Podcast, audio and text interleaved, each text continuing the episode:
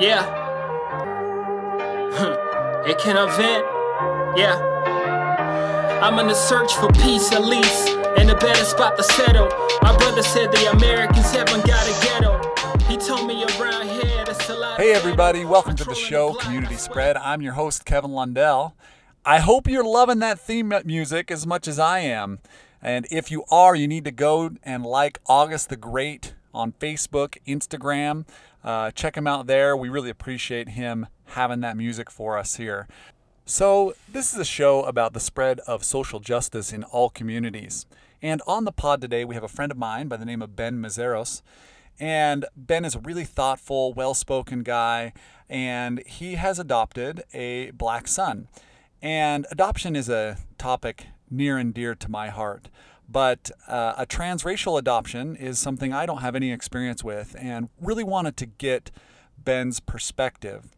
And right up front, we want to acknowledge that we are uh, two white guys talking about race, but uh, Ben has a really interesting experience in trying to raise a black son and trying to give him um, a still a, a black culture and a black experience and the extra steps and things that he has to go through to do that. So uh, it's a really, really interesting topic and one that I think we can learn from. And it also led me to thinking about uh, our adoption and uh, the adoption of two totally white kids in Utah and how different that is from a transracial adoption. But how it's still so very complex. And adoption is what I like to describe as a terrible miracle. And that's just on my end from a, a adoptive parent. But the experience of being in a room, a hospital room, and having a mother hand you her child and say, Take care of my child is both humbling and daunting and really indescribable. And it's really complex. And we often think back to this this experience and the complexities of it and uh, have some wonder and some concern. We adopted both of our kids through LDS Family Services. And we have, are since not part of the LDS community anymore, but uh, and having looked back on it, we oftentimes wonder how much um, shame may have played a role in our children's birth mom's decision to place their their children for adoption. You know, in, in the LDS culture, there's a lot of shame around sex, premarital sex, having a child out of wedlock. I think they that adoption is sometimes pitched as redemption from that sin, and that's not right. Uh, adoption should not be a, a an option uh, or a choice that someone makes because they feel like it's the way that they overcome um, something that they have perceived as or their community has perceived as a sin. Um, we've done our best in our lives not to further add to that shame or that guilt. Uh, and we've done our best to uh, just include our birth moms and let them know how much we love them, how much we care about them. But that is complex. It's a complex issue. It's one that I don't fully grasp or don't fully understand, don't fully know how to reckon with. We have a wonderful life and wonderful children. Um, and our lives would not be what they are today without those adoptions. So it's just, it's really complex. It's really hard to understand or hard to think about. But all of those complexities that we have uh, exist, plus multiple things when you're talking about transracial adoption. And I can't really speak to those. Ben speaks to them some in the podcast, but maybe there's even another episode here where we can talk about those complexities and maybe even some of the problems, as we just shared with, uh, I just shared with some of the problems in adoption that happens um, through LDS Family Services, which uh, actually doesn't exist anymore. So, um, but that culture still exists. That culture of shame still exists, and um, so that can, can continue to be addressed. So, anyway, that's just something I've been thinking about and something that I think we can do better at as we flush out some of these ideas around uh, racial justice and uh, even justice when it comes to adoption. So, without further ado, our conversation with Ben Meszaros. Hey, everybody. I got Ben Meszaros with me, a friend of mine that we've. Uh, uh, you know, we haven't hung out a ton, but I know his, his older sister, Amanda, very well. She used to be a, a coach for us over here at RC Fit and just a, a great family, great uh, people.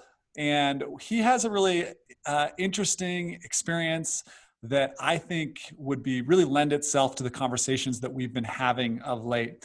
Uh, ben, like myself, is an adoptive dad. Um, I don't know if you guys knew that about me, everybody that listens to this, but both of my kids are adopted. And Ben uh, also has a little boy by the name of Finn. Ben, how old's Finn? He's five and a half now. Um, Is he yeah. really? Yeah, it's wild. I can't believe it. He's getting so big. It's pretty that's, incredible. That's so awesome.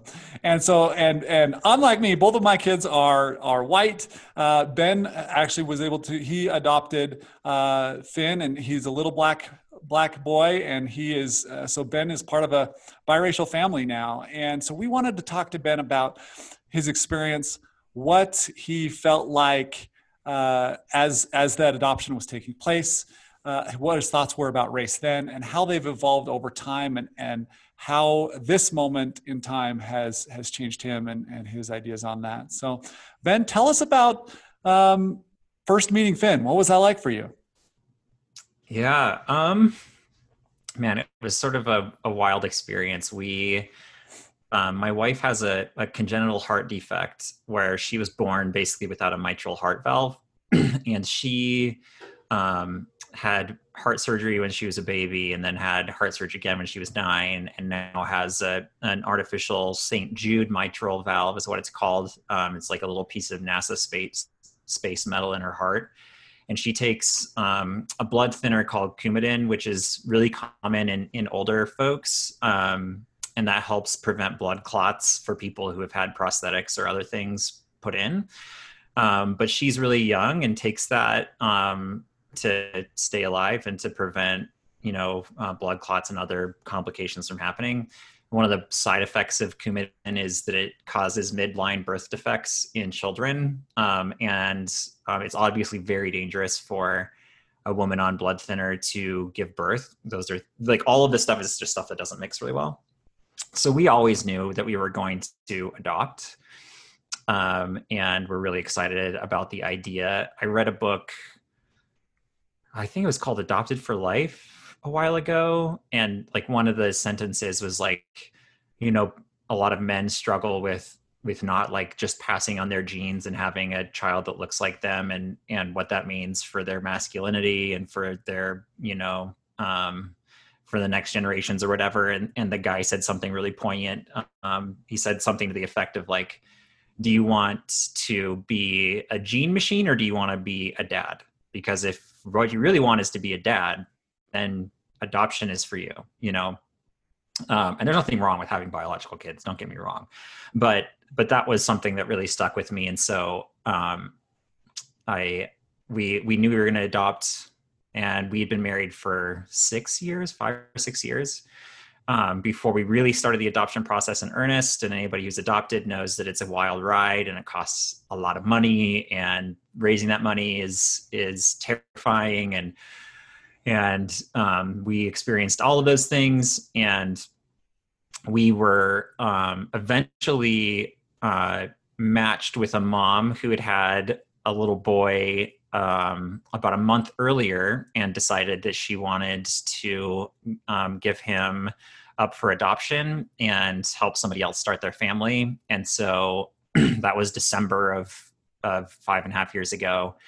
She flew out to Utah um, and then eventually um, got cold feet the day we were supposed to meet and and place. And um, she decided that she um, wasn't able to go through it with it and went home. And I remember like it was like five in the morning. I was at work trying to like furiously print out paperwork and fax it off um, so that we could get the adoption done. And um, the adoption agency called me and gave me the news. And by that point, you know, like adoption is a roller coaster. Um, and there are lots of ups and downs, and that was certainly a down. And while she was on the call with me giving us the bad news, um, her director um, pulled her over and said, I just got a call from an agency in Detroit, and a mom has just given birth and would like to um, place with you. And she just decided that she wants to go through with adoption. So we're sort of scrambling, trying to get everything taken care of for her to take care of her.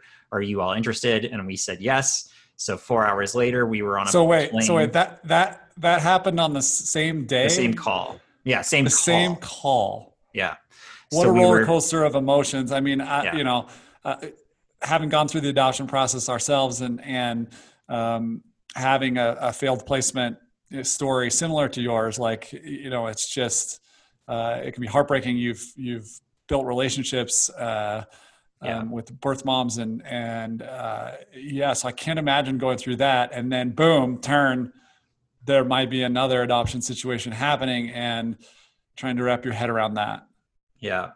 Like we I, I I really felt in the moment like, okay, this is why would I ever open up my heart to this again? Like it just got crushed. You know, like I the the fear of getting on a plane and going and just going on a prayer really and hoping that it works out seems terrifying um, but we my wife and i decided we any any chance we can get to start our family we need to give it everything we've got.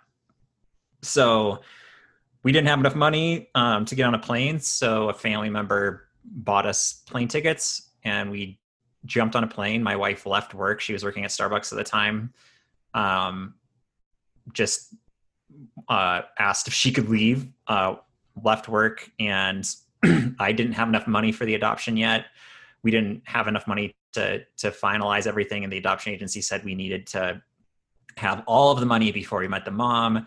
So i went to a bank and begged for money. And um, a long story short is after being at a couple of banks i um, eventually got to uh, well, I had to go to one bank to grab all of our money and then take it to another bank at Wells Fargo where they were going to give us the loan to get the rest of the money that we needed to send it off. And so I, I was running down State Street with a bag full of cash, like 15 grand in cash to Wells Fargo. And um, then like got to Wells Fargo and there's a line out the door and and our plane's supposed to leave in a half hour. And I like begged people to let me to the front of the line, got to the front of the line, got somebody to help me with the loan, had all sorts of trouble getting the loan um, finalized and getting the money wired to the other uh, or to the agency. They ended up having to um, there, there was like some error and she couldn't figure out what the error was. And I, I was like watching this lady try to put in the money and send it off and she kept getting an error when she was trying to initiate the wire transfer. And so eventually what they ended up doing was getting the um, the account number and information of the agency that also banked with wells fargo and they pulled the money out of my account and deposited it in their account as though somebody from their their agency was making a deposit in their account and they're like this is super not the way we're supposed to do things and this is not there's like no paper trail that this was your transferred from your account now uh, but let me know if you have issues and we'll figure it out but go get on the plane.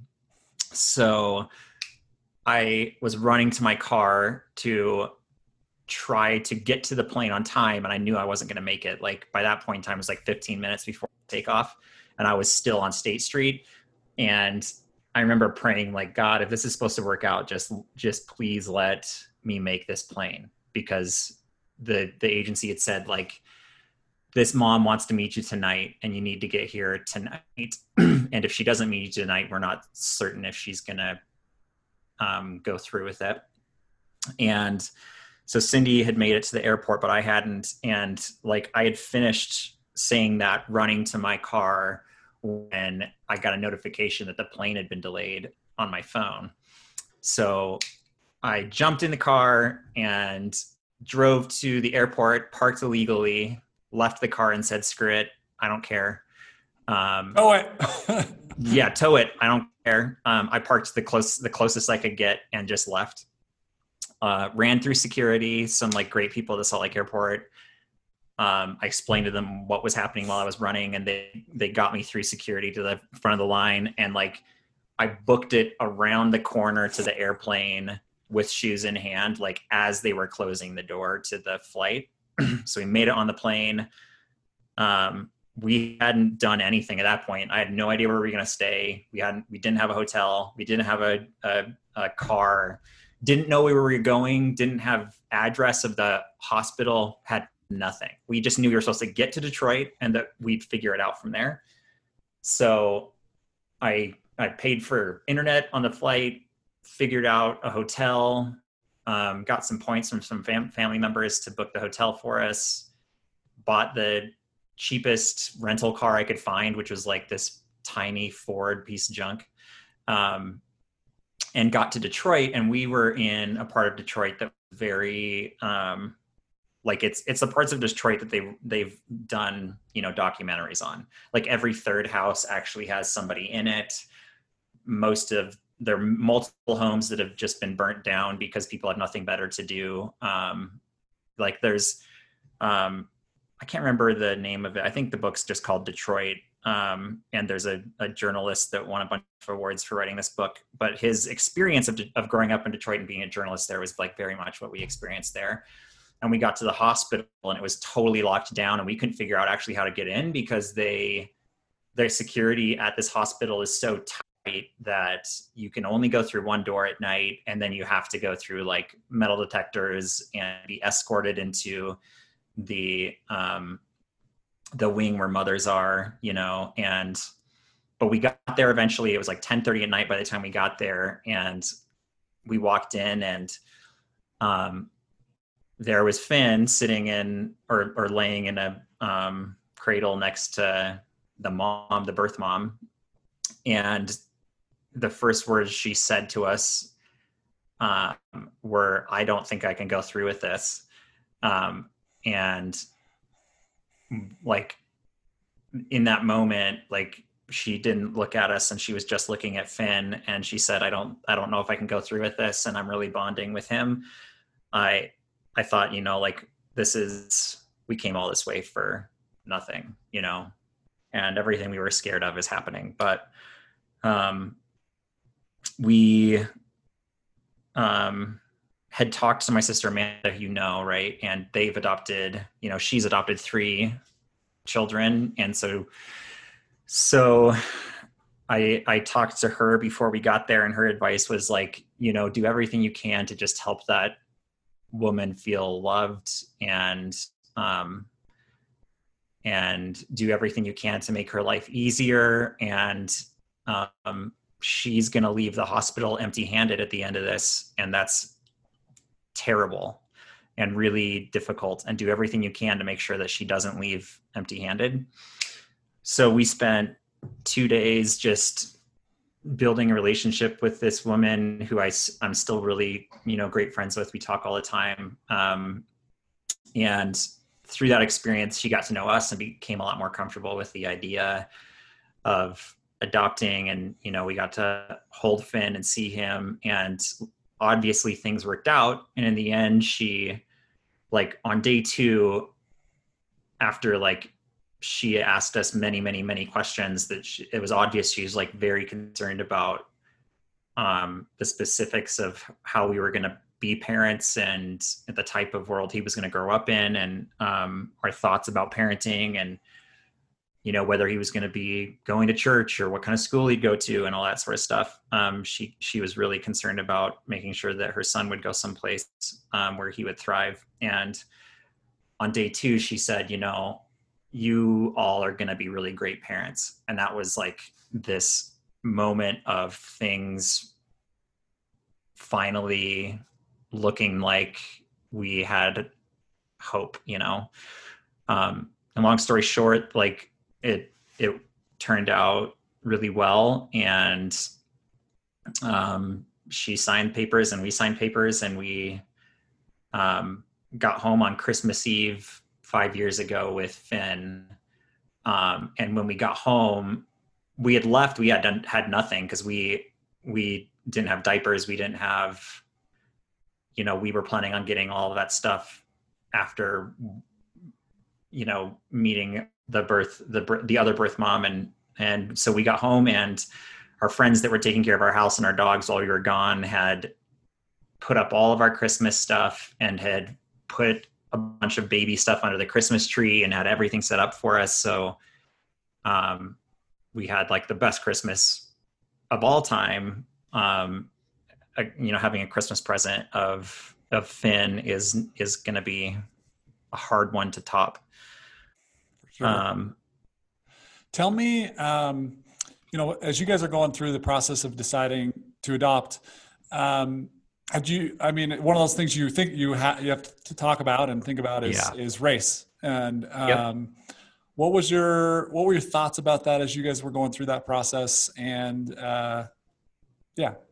Yeah, so we I mean we have lots of friends who've adopted and and some of our friends have have been I mean you know like you can stipulate just about everything on the adoption um you know uh, application. Like are you okay with a boy or a girl or a specific or specific races or or not or specific birth defects or not or specific behaviors from the birth mom or the family history or not or you know drinking and alcohol um, or or drug abuse or not. And cindy and i sort of decided really early on that we just wanted to be parents. That was the thing that we cared about and that so many of the things on that list we wouldn't be able to control if we were having a biological kid anyway. Like you can't control if your kid's going to have birth defects. Like you can control some of the things that you do um, as as a person to try to take care of yourself and your child during your pregnancy but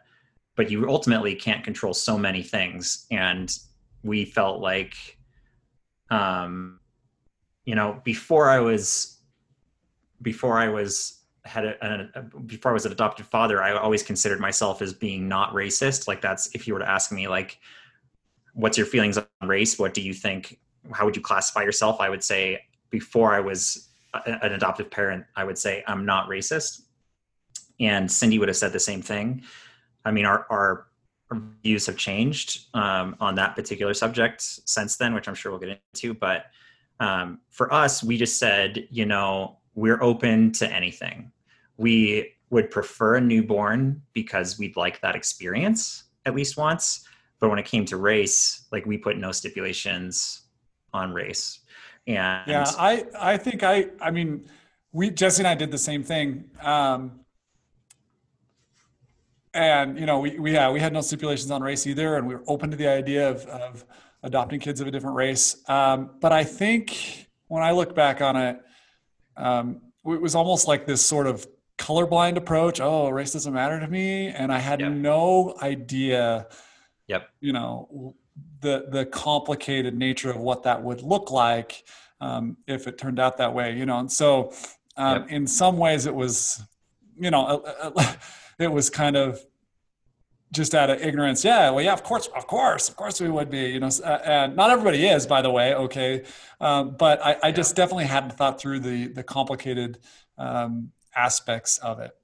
Yeah. Yeah we've had friends that have been who have felt really strongly about wanting to adopt a child that would look like them to avoid um, some of the challenges that come with being a biracial family and that's totally fine. You know like i don't fault anybody for saying like this is what we're okay signing up for and this is what we feel like we're being led to do. Like that's all great but i feel like our approach was very much like what you said like why should this matter but it didn't really it, it, it was not something where I thought about all of the implications that would come along with it. And um, so I feel, yeah, I feel the same way. So you get, you get baby Finn home on Christmas Eve and, and, uh, you know, you guys are growing and bonding. And, um, you know, you mentioned earlier kind of just how your, you felt um, about about race and racism at the time. Uh. Talk to me about how that shifted and how that changed and and and and and leads into today's movement. Yeah. Um, so it's a long process. I think it started with um, the fact that I think it is difficult. Like biologically, we are are hardwired. Like evolutionarily, we are hardwired to want to um, do everything we can to ensure our own survival and the survival of our offspring. And that presents all sort of problematic challenges because one of the ways that that social creatures do this that that um, other species that we're related to do this and that humans have done this over time is by deciding who's in and who's out of your group right? Like we we otherize some people to increase the likelihood that our group will succeed. And part of being human is being able to recognize that and be able to choose differently from what your biology is telling you to do. Um, and i think one of the things that is sort of interesting about biracial or multiracial families is that um, you know one of the ways that especially recently we have done that as a society is by race and putting people into specific buckets by race and putting systems of oppression in that um, help us and our racial group succeed and others um, have less opportunity. Um, I mean, we see this all over the place. Like um, African Americans or Black Americans have not been a part of, you know, the GI Bill, for instance, in in any of the wars that we have been a part of um, up until Vietnam, up until after Vietnam, and most people don't even know that. But we excluded them from those things on purpose, and it's largely due to people in power wanting to create systems that benefit us and our group and our ability to pass on our genes, and um, do that by walking on the shoulders of others. And one of the things I think changes uh, even on a biological subconscious level for adoptive parents of of multiracial families you know is is that your offspring is suddenly in a totally different people group than you like my my desire to even on a subconscious level turn a blind eye to systems of oppression that benefit white people is all of a sudden met with like these systems of oppression are affecting your child. And that is a total paradigm shift that helps you give up your selfishness as a as a human being and and start to dismantle things that have been hardwired into the way that you see the world through race and how that benefits you as a white man um, that starts to to help you unravel those things.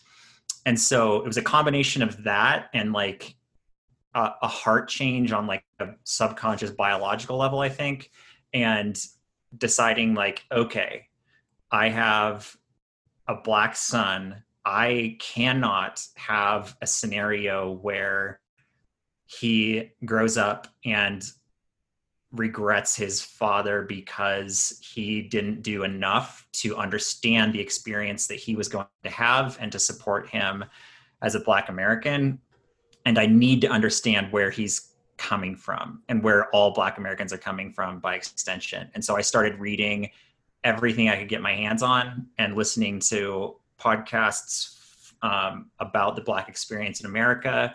You know, um, the, listen to a number of like NPR series about um, the experience of Black Americans who grew up in white households and and the things that they struggled with. And and man i and, and doing a lot of like self-examination which i had never done because i just assumed i wasn't racist you know my whole life. You know i just assumed that it wasn't a problem for me and that that was something my parents or like not my parents specifically um, but like earlier generations had a, a big problem with or other americans who are obviously racist have a problem with but i don't.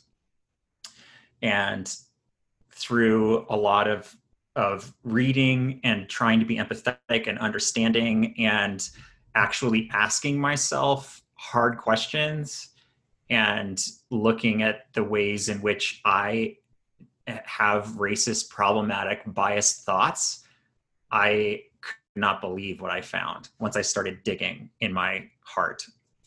And the the things that I had assumed were not problems for me.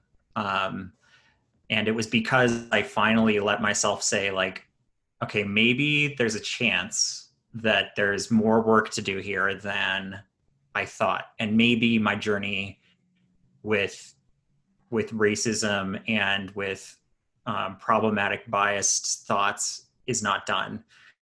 Maybe human beings are more complicated than I thought, and maybe it's not about arriving somewhere, but about having a conversation about with yourself about racist or anti-racist thoughts or feelings or reactions and maybe that's a, the case and um, and then i started looking more and more into um, the reality that black americans have faced through through reading and talking to other reading books written by other black americans. Um, you know like stamped from the beginning um, the new jim crow and all of the other books that like come out from that.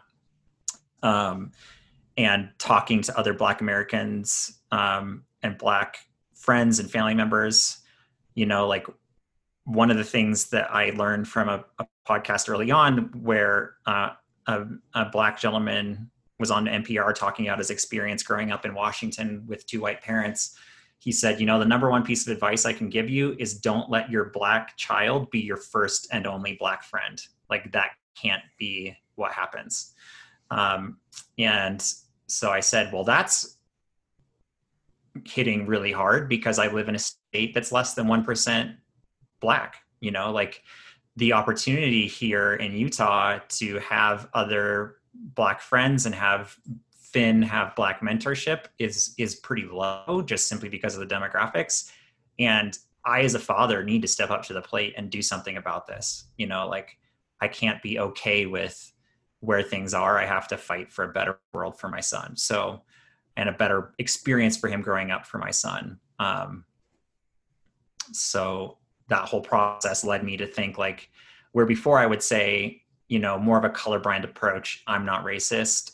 I, you know, race doesn't matter to me. I see everybody as having value or worth, and and you know, before I would have said that, I would have said that. Now I say I don't think it's possible for anybody to say I'm not racist because I think what a lot of folks are arguing right now with the current environment that like there is no middle ground here. You're either actively against racism or you're supporting racial injustice because inaction is the same thing as um, doing nothing about systems of racial oppression are just as helpful for keeping those systems of racial oppression in place as if you were to be enacting those yourself. So I don't think it's possible for anybody, especially any white American, to not have to, to, to be in a place where your work is done here. Like it's just not possible. Like there's just there's too much nuance, there's too much baggage in the Ameri- white American experience. We've got 450 years of slavery and racism that has has built everything we know and hold dear and we have to um, come to grips with that we have to admit that there's an issue and work to do better before anything can change. And i think i'm not scared about the kkk i'm not scared about the people who are actively promoting racist ideals. I'm scared about the millions of americans who think there's nothing wrong or no work to do for them. And this is stuff that's going to take people caring and doing hard work inside of themselves and starting at home in your own heart first and then in your neighborhood and with your families and then your neighborhood and then your communities.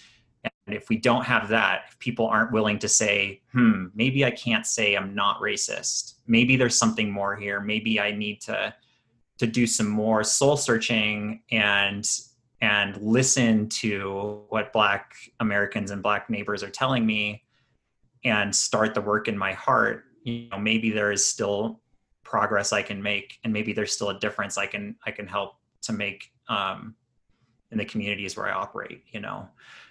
I think those are the biggest differences between like before i was an adoptive father and now is that i i did not do the work to really look inwardly before i was a father of a black child.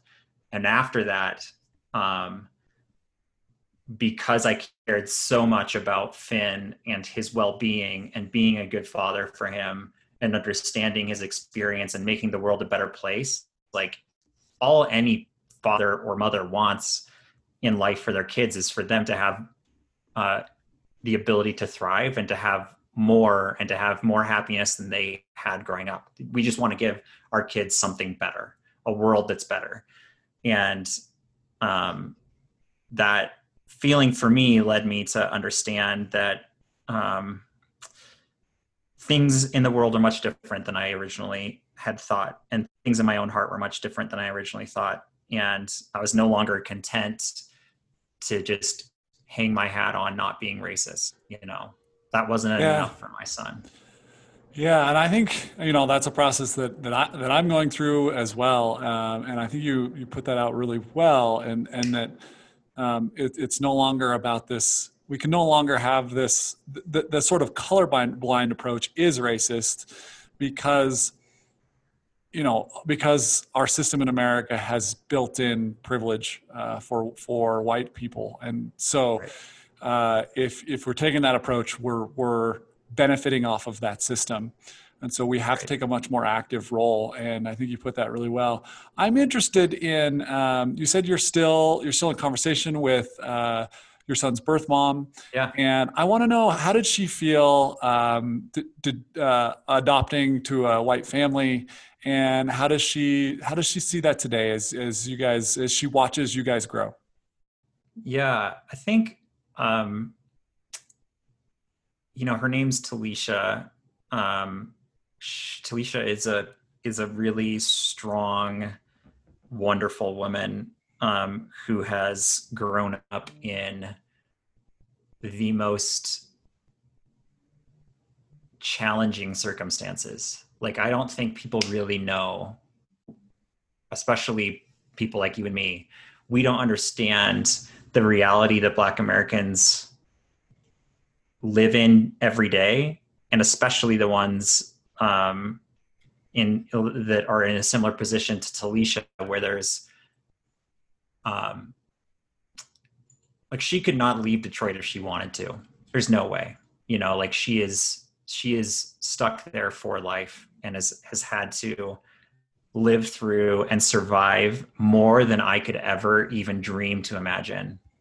Um, and she wanted to give Finn an opportunity to have a different life where she knew that she wasn't able to even give herself that, let alone her children.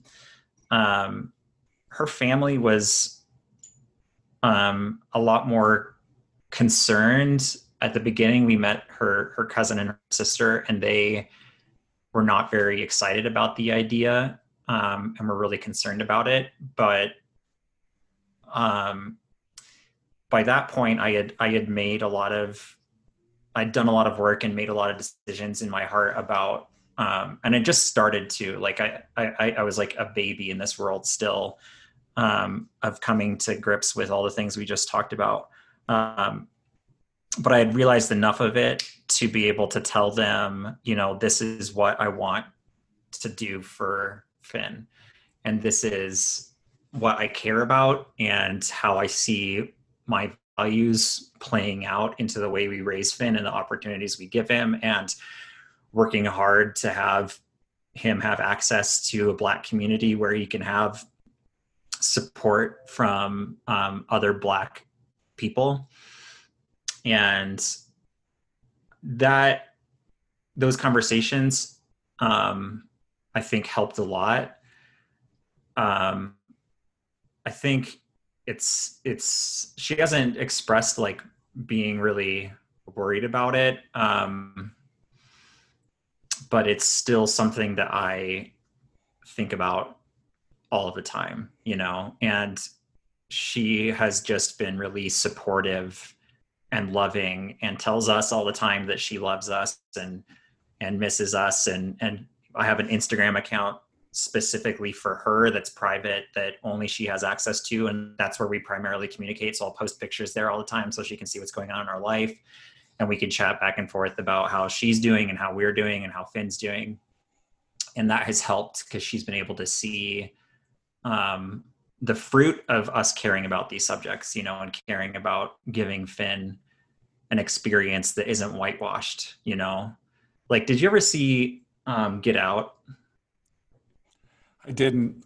Okay. I didn't see that one. So, as an adoptive parent, it will destroy you if you ever watch it. Um, there's there's a part in it, and it's a big theme in the in the movie that basically um, the message to me was do not whitewash your black son do not put do not replace his identity with with whiteness. Um, and do everything you can to make sure that it's not like when he's in college and able to like get connected with other black communities like that should not be the first time where he's able to understand and explore his blackness and feel proud of it and and think about what that means. Like i need to go much deeper into giving him access to um, black communities so that he can understand what being black means and see um, you know see other black men being successful and have his confidence built up because of that you know like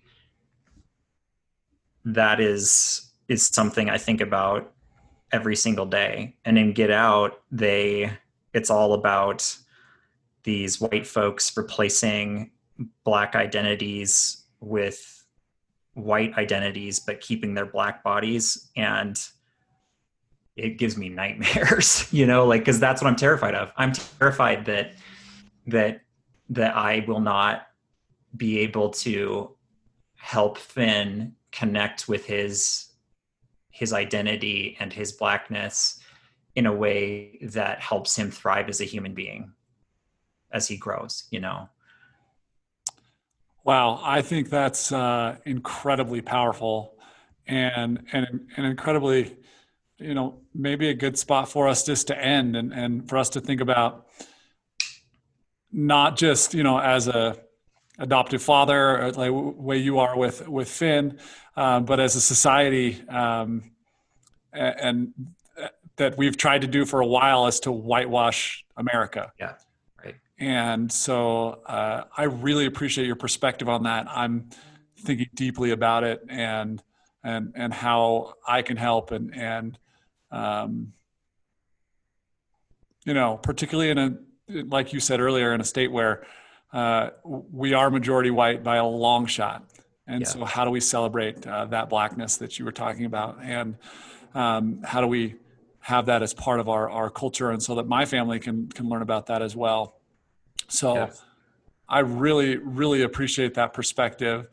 I also really appreciate that, you know, uh, for those of you who have never been through an adoption process, just the, the process of, um, you know, a, a birth mom uh, placing her baby and, and is excruciating and it's complicated, it's complex. Um, so I want to give just the space for that too.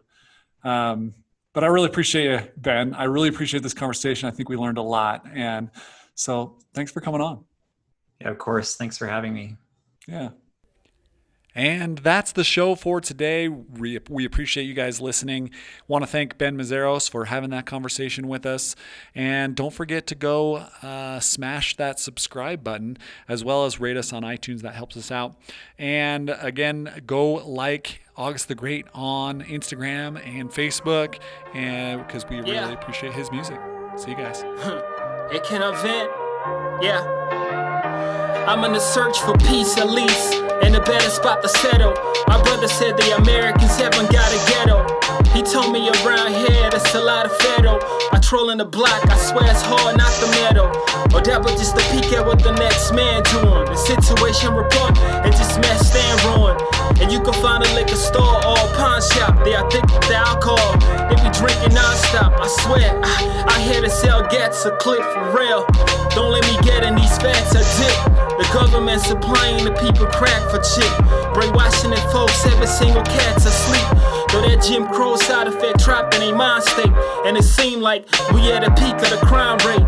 My brothers, yo, listen, our sisters go missing, and we down on the daily, some kill for the dime sake. I'd rather tell the truth while kicking this rhyme straight. Half the people illiterate, can't read or write. Try to enlighten them, they tell you we don't need your light. See how early to the gig. We don't get to graduate, we get trade up to the league with no second plan. Hoping we got it made and do it big. We need more doctors and lawyers, politicians, and that. If you feel this in your heart, then I'm probably kicking the fat touche. And they talk throwing power and shout here. Everybody's dead broken and impoverished. I swear I leave the everyday life based on mad wishes. The only jobs they have was provided by bad bitches. They rather get some brain than law that broad knowledge. Can't pay back me, and we can't afford college. Around here, the stake is always high, so they ban screaming fuck the law. They rather leave and die for their gangs. They got nothing to lose, but they sick with hate. Mad at the world, we got a bone to peak with fate. So white privilege. For the kids to the slave master, we were left for dead. Designed to hit the grave faster. It's a setup, and we ain't meant to survive. Look how far we don't came. We made it to this of surprise. Though the prophecy says we all been to a bride. Spread the word, let it be known the heavens had us arrive. Right here, live in the flesh. That's real. Americans ever got a ghetto. Volume one. Yeah.